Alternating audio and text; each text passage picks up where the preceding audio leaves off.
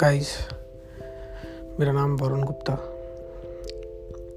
पंद्रह साल में जो कुछ मैंने एक्सपीरियंस किया अपनी आईटी प्रोफेशनल लाइफ में और कॉलेज में, और आज मैं हूँ रीजनल सेल्स डायरेक्टर एक प्रोडक्ट कंपनी का।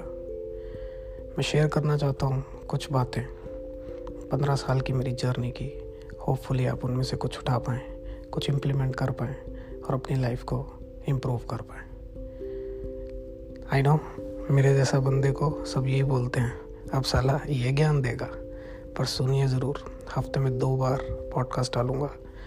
ज़रूर कुछ अच्छी बातें शेयर करूँगा। सुनना ज़रूर।